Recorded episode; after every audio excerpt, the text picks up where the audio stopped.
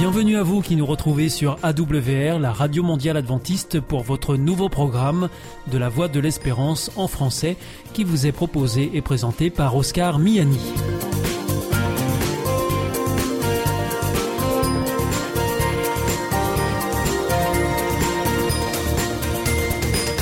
C'est donc parti pour les 30 prochaines minutes ensemble.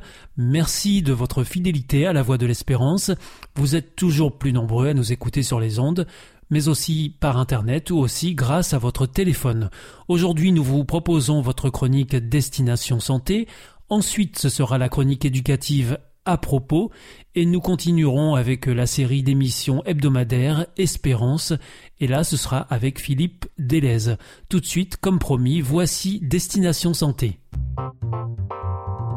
Avec Destination Santé, Emmanuel Ducreuset. Bonjour à tous. La baisse de luminosité hivernale s'accompagne bien souvent d'une chute du moral, un coup de blues qui peut aller de la simple déprime à la dépression. Alors comment lutter? De la fin octobre à la mi-avril, les jours gris peuvent mettre le moral en berne. Une déprime qui peut se manifester de différentes manières. Une perte de motivation, un manque d'énergie. Cette situation peut même aller jusqu'à la dépression associant les symptômes classiques comme une plus grande irritabilité et d'autres plus atypiques comme une fatigue très marquée, une hypersomnie, une boulimie, une appétence accrue pour les produits gras et sucrés et donc une prise de poids. La dépression saisonnière serait intimement liée à la baisse d'ensoleillement automnal et hivernal. Cette dernière provoquerait une baisse d'activité de la sérotonine qui contribue à la régulation de l'humeur. La sécrétion de la mélatonine s'en trouverait elle aussi affectée, provoquant des troubles du sommeil et de l'humeur. Par ailleurs, ces phénomènes sont facilités par nos modes de vie hivernaux. Nous avons en effet tendance à moins sortir, à voir moins de monde, à moins nous dépenser physiquement. Le manque de luminosité étant à l'origine de votre déprime, prenez l'air au maximum, aérez-vous et bien entendu la lumière artificielle de la maison ne compte pas. Même s'il fait froid, continuez à pratiquer une activité physique. Pour vous réconforter, ne vous jetez pas à corps perdu sur une alimentation trop grasse. Continuez à manger sainement et partagez de nombreux moments en famille ou entre amis. La phytothérapie peut aussi être d'une grande aide. L'Organisation mondiale de la santé a reconnu l'intérêt du millepertuis dans la prise en charge de la dépression légère à modérée. Le safran, la rhodiole ou la passiflore peuvent aussi présenter des bienfaits et en cas de symptômes plus marqués, n'hésitez pas à demander conseil à votre médecin. Certaines approches peuvent vous aider à passer l'hiver sereinement. Selon les cas, des médicaments antidépresseurs, des séances de luminothérapie ou de psychothérapie pourront être envisagées.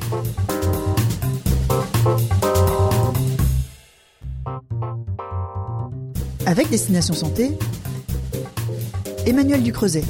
Bonjour à tous. L'heure du coucher peut jouer un rôle sur la santé cardiovasculaire. Aller au lit entre 22h et 23h serait associé à un risque plus faible de développer une maladie cardiaque, et ce, par rapport à ceux qui se couchent plus tôt ou plus tard. Pour la santé cardiovasculaire, le sommeil joue un rôle primordial. De nombreuses études ont déjà montré qu'une nuit trop courte ou trop longue augmente le risque de maladie cardiovasculaire. Des chercheurs grecs ont récemment révélé qu'en dessous de 6 heures de sommeil et au-dessus de 8 heures, le risque d'accident vasculaire cérébral est augmenté. Mais le nombre d'heures passées dans les bras de Morphée n'est pas le seul indicateur d'une bonne santé cardiaque. Le moment du coucher serait lui aussi important. Le corps possède une horloge interne de 24 heures appelée rythme circadien qui aide à réguler le fonctionnement physique et mental, rappelle des chercheurs de l'université d'Exeter au Royaume-Uni. Un coucher tôt ou tardif pourrait être plus susceptible de perturber cette horloge biologique avec des conséquences néfastes pour la santé cardiovasculaire. Les scientifiques ont recruté 88 000 personnes âgées en moyenne de 61 ans entre 2006 et 2010. Les données sur l'endormissement et l'heure de réveil ont été régulièrement recueillies à l'aide d'un accéléromètre porté au poignet. Des évaluations des styles de vie et des examens cardiovasculaires ont également été effectués. Résultat, par rapport à ceux qui s'endormaient entre 22h et 22h59, le risque de développer une maladie cardiovasculaire était augmenté de 25% pour un endormissement après minuit, 12% entre 23h à 23h59 et 24% avant 22h. Pour les auteurs, cela indique que le moment optimal pour s'endormir se situe à un moment précis du cycle de 24 heures du corps et que des écarts peuvent être préjudiciables. Le moment le plus risqué était après minuit, potentiellement parce que cela peut réduire la possibilité de voir la lumière du matin, ce qui réinitialise l'horloge biologique.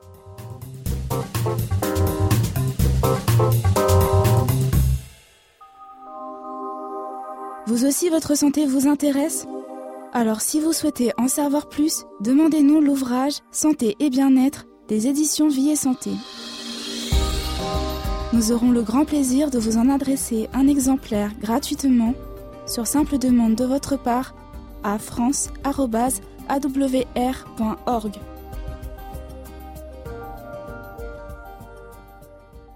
Hier ist Adventist World Radio, die Stimme der Hoffnung. Questa è la radio mondiale adventista. La voce della speranza. Actuellement, des formes plus contagieuses du coronavirus circulent. Pour ne pas nous contaminer les uns les autres, il est essentiel de nous isoler dès que c'est nécessaire. Au moindre doute, dès les premiers symptômes, je m'isole et je fais un test. Si mon test est positif, je reste isolé 10 jours et j'alerte mes contacts. Si j'ai été en contact avec une personne positive, je me fais tester et je m'isole immédiatement pendant 7 jours, même si mon test est négatif. Vous avez besoin d'aide pendant l'isolement? Appelez le 0800 130 000. Vous pourrez recevoir un accompagnement matériel, médical ou psychologique. Ensemble, faisons bloc contre le coronavirus. Ceci est un message du ministère des Solidarités et de la Santé.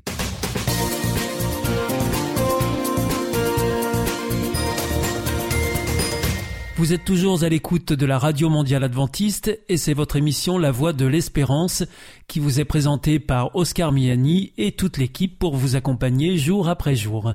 Juste avant, c'était Destination Santé que vous retrouverez sur cette même antenne dès vendredi prochain.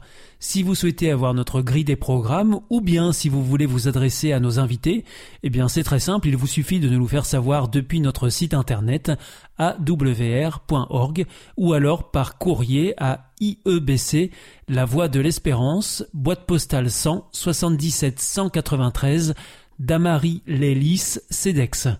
C'est maintenant le moment de poursuivre avec la chronique éducative à propos et nous terminerons avec Philippe Delez pour l'émission Espérance. À propos, pour éduquer moins bête. À propos, savez-vous si le bricolage est créatif? Alors, si on part du postulat de base selon lequel la créativité, c'est laisser libre cours à l'imagination et ne pas être dans la commande d'un résultat particulier, alors oui, le bricolage n'est pas à proprement parler une activité créative. Dit comme cela, ça peut être un peu dur à entendre. Mais en réalité, ce n'est pas tant le mouton en coton ou le collier de pâte qui pose problème. Une fois de plus, il s'agit de comprendre pourquoi cela est ainsi. Lorsque l'on présente à un enfant un produit à réaliser, on est tout simplement dans de la production de produits.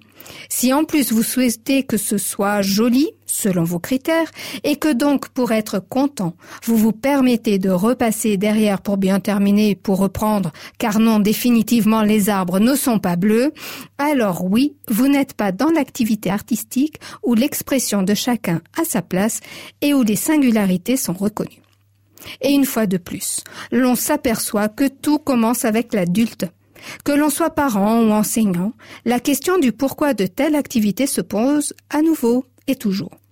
Est-ce pour faire quelque chose de joli? Mais alors, selon quels critères? Est-ce pour apprendre à utiliser une paire de ciseaux à maîtriser certains gestes, pourquoi pas, cela aussi a toute sa place. Mais il ne s'agit alors pas d'une activité ayant vocation à développer la créativité, celle de l'enfant notamment. Voici les objectifs à avoir quand on souhaite proposer des activités visant à développer la créativité. Premier, qu'il puisse exprimer son propre langage créatif selon ce qui l'anime que ces activités l'aident à trouver un langage lui permettant d'extérioriser ses pensées, ses émotions, ses ressentis, etc. 3. Qu'elle stimule sa capacité à se concentrer et à travailler. Et enfin, qu'elles augmentent sa capacité d'adaptation. Ce faisant, dans la joie et l'abandon à ce temps de créativité, l'enfant va s'épanouir et grandir en devenant quelqu'un de dynamique et ouvert, capable d'exprimer ce qu'il porte en lui. Il aura moins tendance à vouloir être un bon copiste qui clone formidablement bien ce qu'on lui a montré et demander de reproduire. Alors vive la créativité C'était À propos, présenté par Anna Aurouz.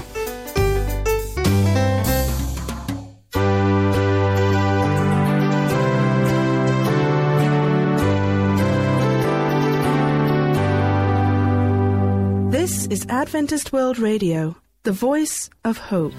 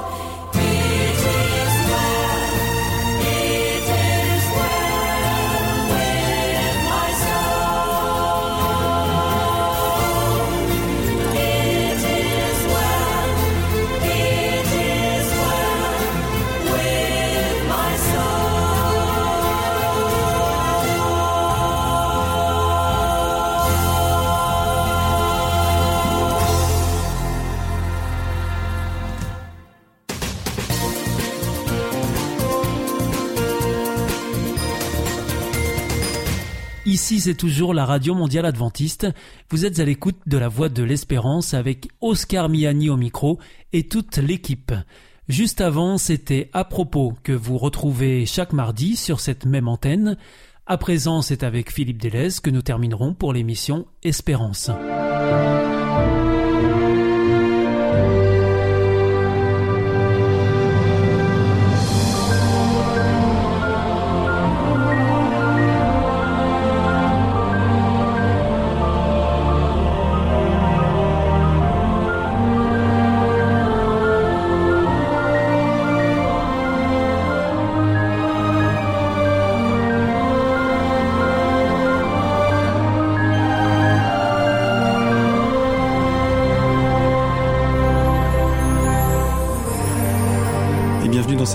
Émission de notre série consacrée à la thématique de l'espérance au travers de la Bible. Et euh, j'accueille notre intervenant habituel maintenant, Philippe Delay. Bonjour. Bonjour Gaël. Alors nous continuons à progresser dans le chapitre 12 du livre de l'Apocalypse à travers les prophéties qui nous sont données. Euh, nous avions dans nos dernières émissions identifié le dragon qui est le diable ou Satan et que celui-ci est entré en guerre contre le Fils de Dieu, Michel, euh, dans le ciel. Et ce dragon a donc été chassé du sur la Terre et aujourd'hui encore, il revendique cette planète comme sa propriété. Alors Philippe, pouvez-vous nous faire un bref résumé de la situation dans laquelle on se trouvait à la fin de notre précédente émission? Alors si vous voulez bien, faisons un, un petit récapitulatif et avec un peu de logique. Pour ce faire, je vous invite à réécouter les versets 7 à 9 du chapitre 12 du livre de l'Apocalypse. Je vous le lis. Et il y eut une guerre dans le ciel. Michel et ses anges combattirent contre le dragon et le dragon et ses anges combattirent. Mais ils ne furent pas les plus forts, et leur place ne fut plus trouvée dans le ciel. Il fut précipité le grand dragon, le serpent ancien appelé le diable et Satan, celui qui séduit toute la terre. Il fut précipité sur la terre, et ses anges furent précipités avec lui. Tout d'abord, une guerre dans le ciel. Ça paraît tellement irréel. Les mots guerre dans le ciel résonnent comme un paradoxe suprême. C'est presque inimaginable pour nous qu'il puisse y avoir, entre les êtres parfaits du ciel, une lutte au paradis de Dieu. Oui, effectivement, ça semble complètement surprenant. Mais euh, de fait, nous pouvons être en droit de nous poser cette question. Quelle était la cause de cette guerre? Alors, oui, vous avez raison, cela est surprenant. Mais heureusement, la Bible nous donne les éléments de réponse. Je vous cite le chapitre 14 du livre d'Ésaïe, à partir du verset 12. Te voilà tombé du ciel, astre brillant, fils de l'aurore, tu es abattu à terre, toi le vainqueur des nations. Tu disais en ton cœur, je monterai au ciel, j'élèverai mon trône au-dessus des étoiles de Dieu, je m'assiérai sur la montagne de l'assemblée, à l'extrémité du septentrion. Je monterai sur le sommet des nues, et je serai semblable au Très-Haut. Mais tu as été précipité dans le séjour des morts, dans les profondeurs de la fosse. Le prophète Ésaïe, 800 ans avant l'Apocalypse de Jean, nous donne la raison pour laquelle Satan est exclu du ciel. Satan voulait s'élever au-dessus de Dieu. J'élèverai mon trône au-dessus des étoiles de Dieu, nous dit la Bible. Jésus lui-même confirme cette chute. Nous trouvons un texte dans l'évangile de Luc au chapitre 10, verset 18. Jésus leur dit, Je voyais Satan tomber du ciel comme un éclair. Et puis pour les auditeurs qui désirent plus de renseignements, je les invite à réécouter les émissions 10 à 14 concernant le sujet du péché.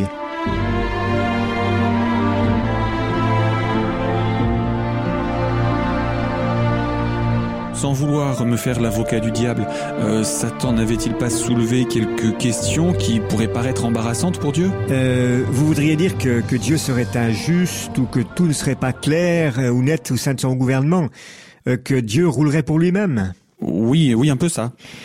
Alors en fait, lorsque nous lisons entre les lignes du texte biblique, nous pouvons comprendre que c'est le genre de reproche que Lucifer a fait à Dieu, d'où cette rébellion.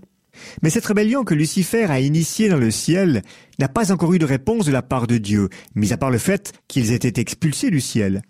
Et les anges qui étaient restés fidèles à Dieu se posaient peut-être des questions, à savoir est-ce que Lucifer avait tort sur tout? Un doute légitime traversait, peut-être leur esprit. Est-ce que la réaction de Dieu était juste? N'était-elle pas démesurée? En fait, j'essaye de me mettre à la place de ces êtres et de raisonner. Et la situation n'est pas anodine. La Bible nous dit au verset 4 du chapitre 12 du livre de l'Apocalypse, ceci, je vous le lis. Sa queue entraînait le tiers des étoiles du ciel et les jetait sur la terre. Lucifer, le dragon par ses mensonges, a entraîné dans sa rébellion le tiers des anges du ciel avec lui sur la terre. Et puis, pour Dieu, il fallait séparer les anges déchus des anges fidèles, afin que ces derniers ne subissent plus l'influence des rebelles et celle de leur maître. Et je voudrais vous lire la suite du verset 10 qui confirme ce que nous disons. Et j'ai entendu dans le ciel une voix forte qui disait, Maintenant le salut est arrivé, et la puissance et le règne de notre Dieu, et l'autorité de son Christ, car il a été précipité, l'accusateur de nos frères, celui qui les accusait devant notre Dieu jour et nuit. Le salut est confirmé à la croix. De ce fait, l'accès au ciel est fermé à Satan et ses anges. Mais il faudra bien que Dieu donne une réponse ou qu'il se justifie d'une certaine manière. Bien sûr, Dieu est amour, nous dit la parole. Et cet amour est créateur, il est le Dieu de la vie. Par contre, le péché est destructeur et conduit à la mort. Et Paul nous le rappelle dans son texte. Il dit le salaire du péché est la mort. Donc la défense de Dieu se fera par l'amour. Et en Genèse chapitre 3 verset 15, il en indique le plan à Adam et Ève lorsqu'il dit au serpent je mettrai inimitié entre toi et la femme, entre ta postérité et sa postérité, celle-ci t'écrasera la tête et tu lui blesseras le talon. Le talon blessé, représente la croix où Jésus a cloué le péché et par sa résurrection a ouvert une nouvelle voie vers l'éternité.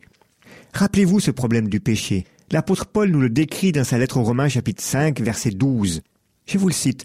C'est pourquoi, comme par un seul homme, le péché est entré dans le monde, et par le péché la mort, et qu'ainsi la mort s'est étendue sur tous les hommes, parce que tous ont péché. C'est par la croix que Dieu donne sa réponse. Écoutez ce que nous dit l'apôtre Jean dans son évangile au chapitre 12, à partir du verset 31. Maintenant a lieu le jugement de ce monde. Maintenant le prince de ce monde sera jeté dehors. Et moi, quand j'aurai été élevé de la terre, j'attirerai tous les hommes à moi. En parlant ainsi, il indiquait de quelle mort il devait mourir. C'est par la croix qu'il a prouvé, pas seulement aux hommes, mais à tout l'univers qu'il est un Dieu d'amour et juste. Satan, lui, a prouvé sa cruauté et ses ambitions. De ce fait, les habitants du ciel ont eu une preuve irréfutable de la situation. Le vrai caractère de Lucifer, ses projets fallacieux sont dévoilés et tous ceux qui auraient pu avoir des doutes d'un Dieu injuste auront pu trancher définitivement car ils étaient confrontés à l'évidence.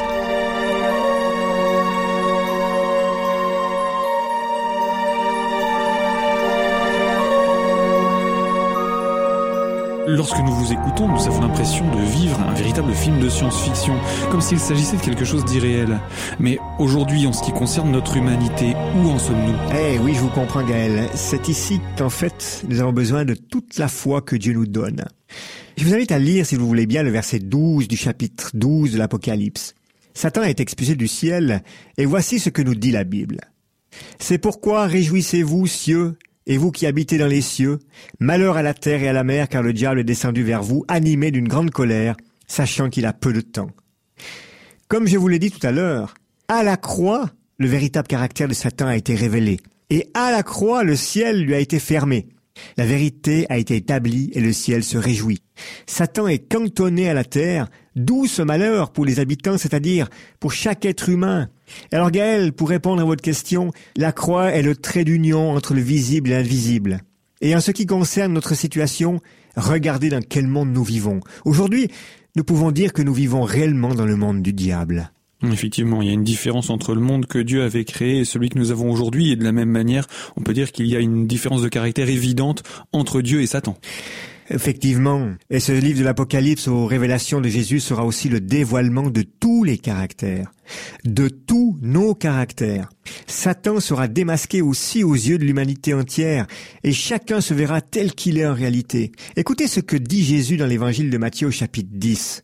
Verset 27. Ce que je vous dis dans les ténèbres, dites-le en plein jour, et ce qui vous est dit à l'oreille, prêchez-le sur les toits.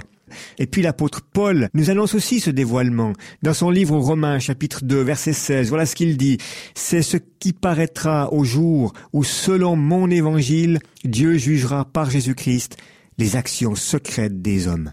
Si je comprends bien tout ce que vous nous dites, Dieu utilisera comme seul et unique moyen de défense ou de réponse son amour.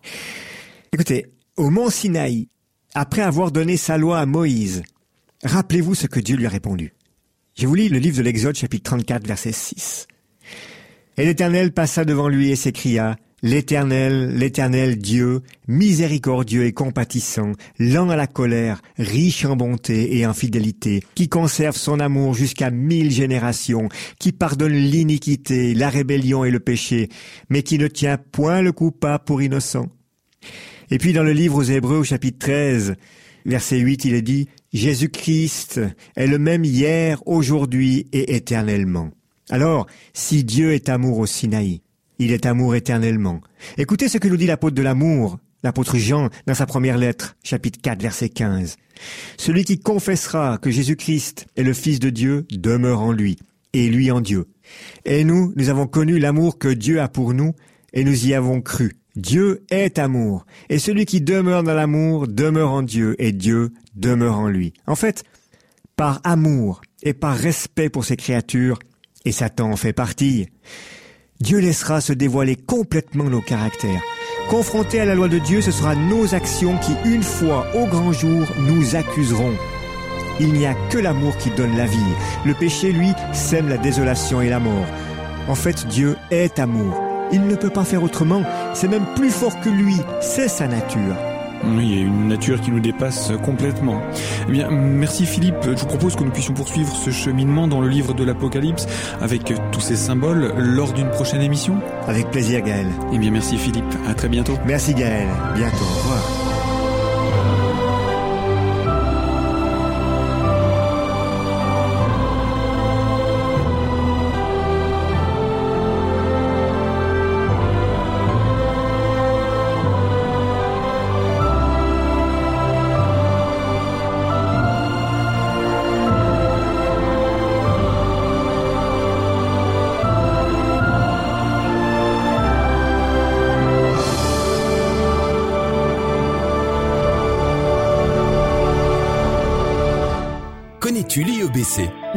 Quoi C'est l'Institut de l'étude de la Bible par correspondance.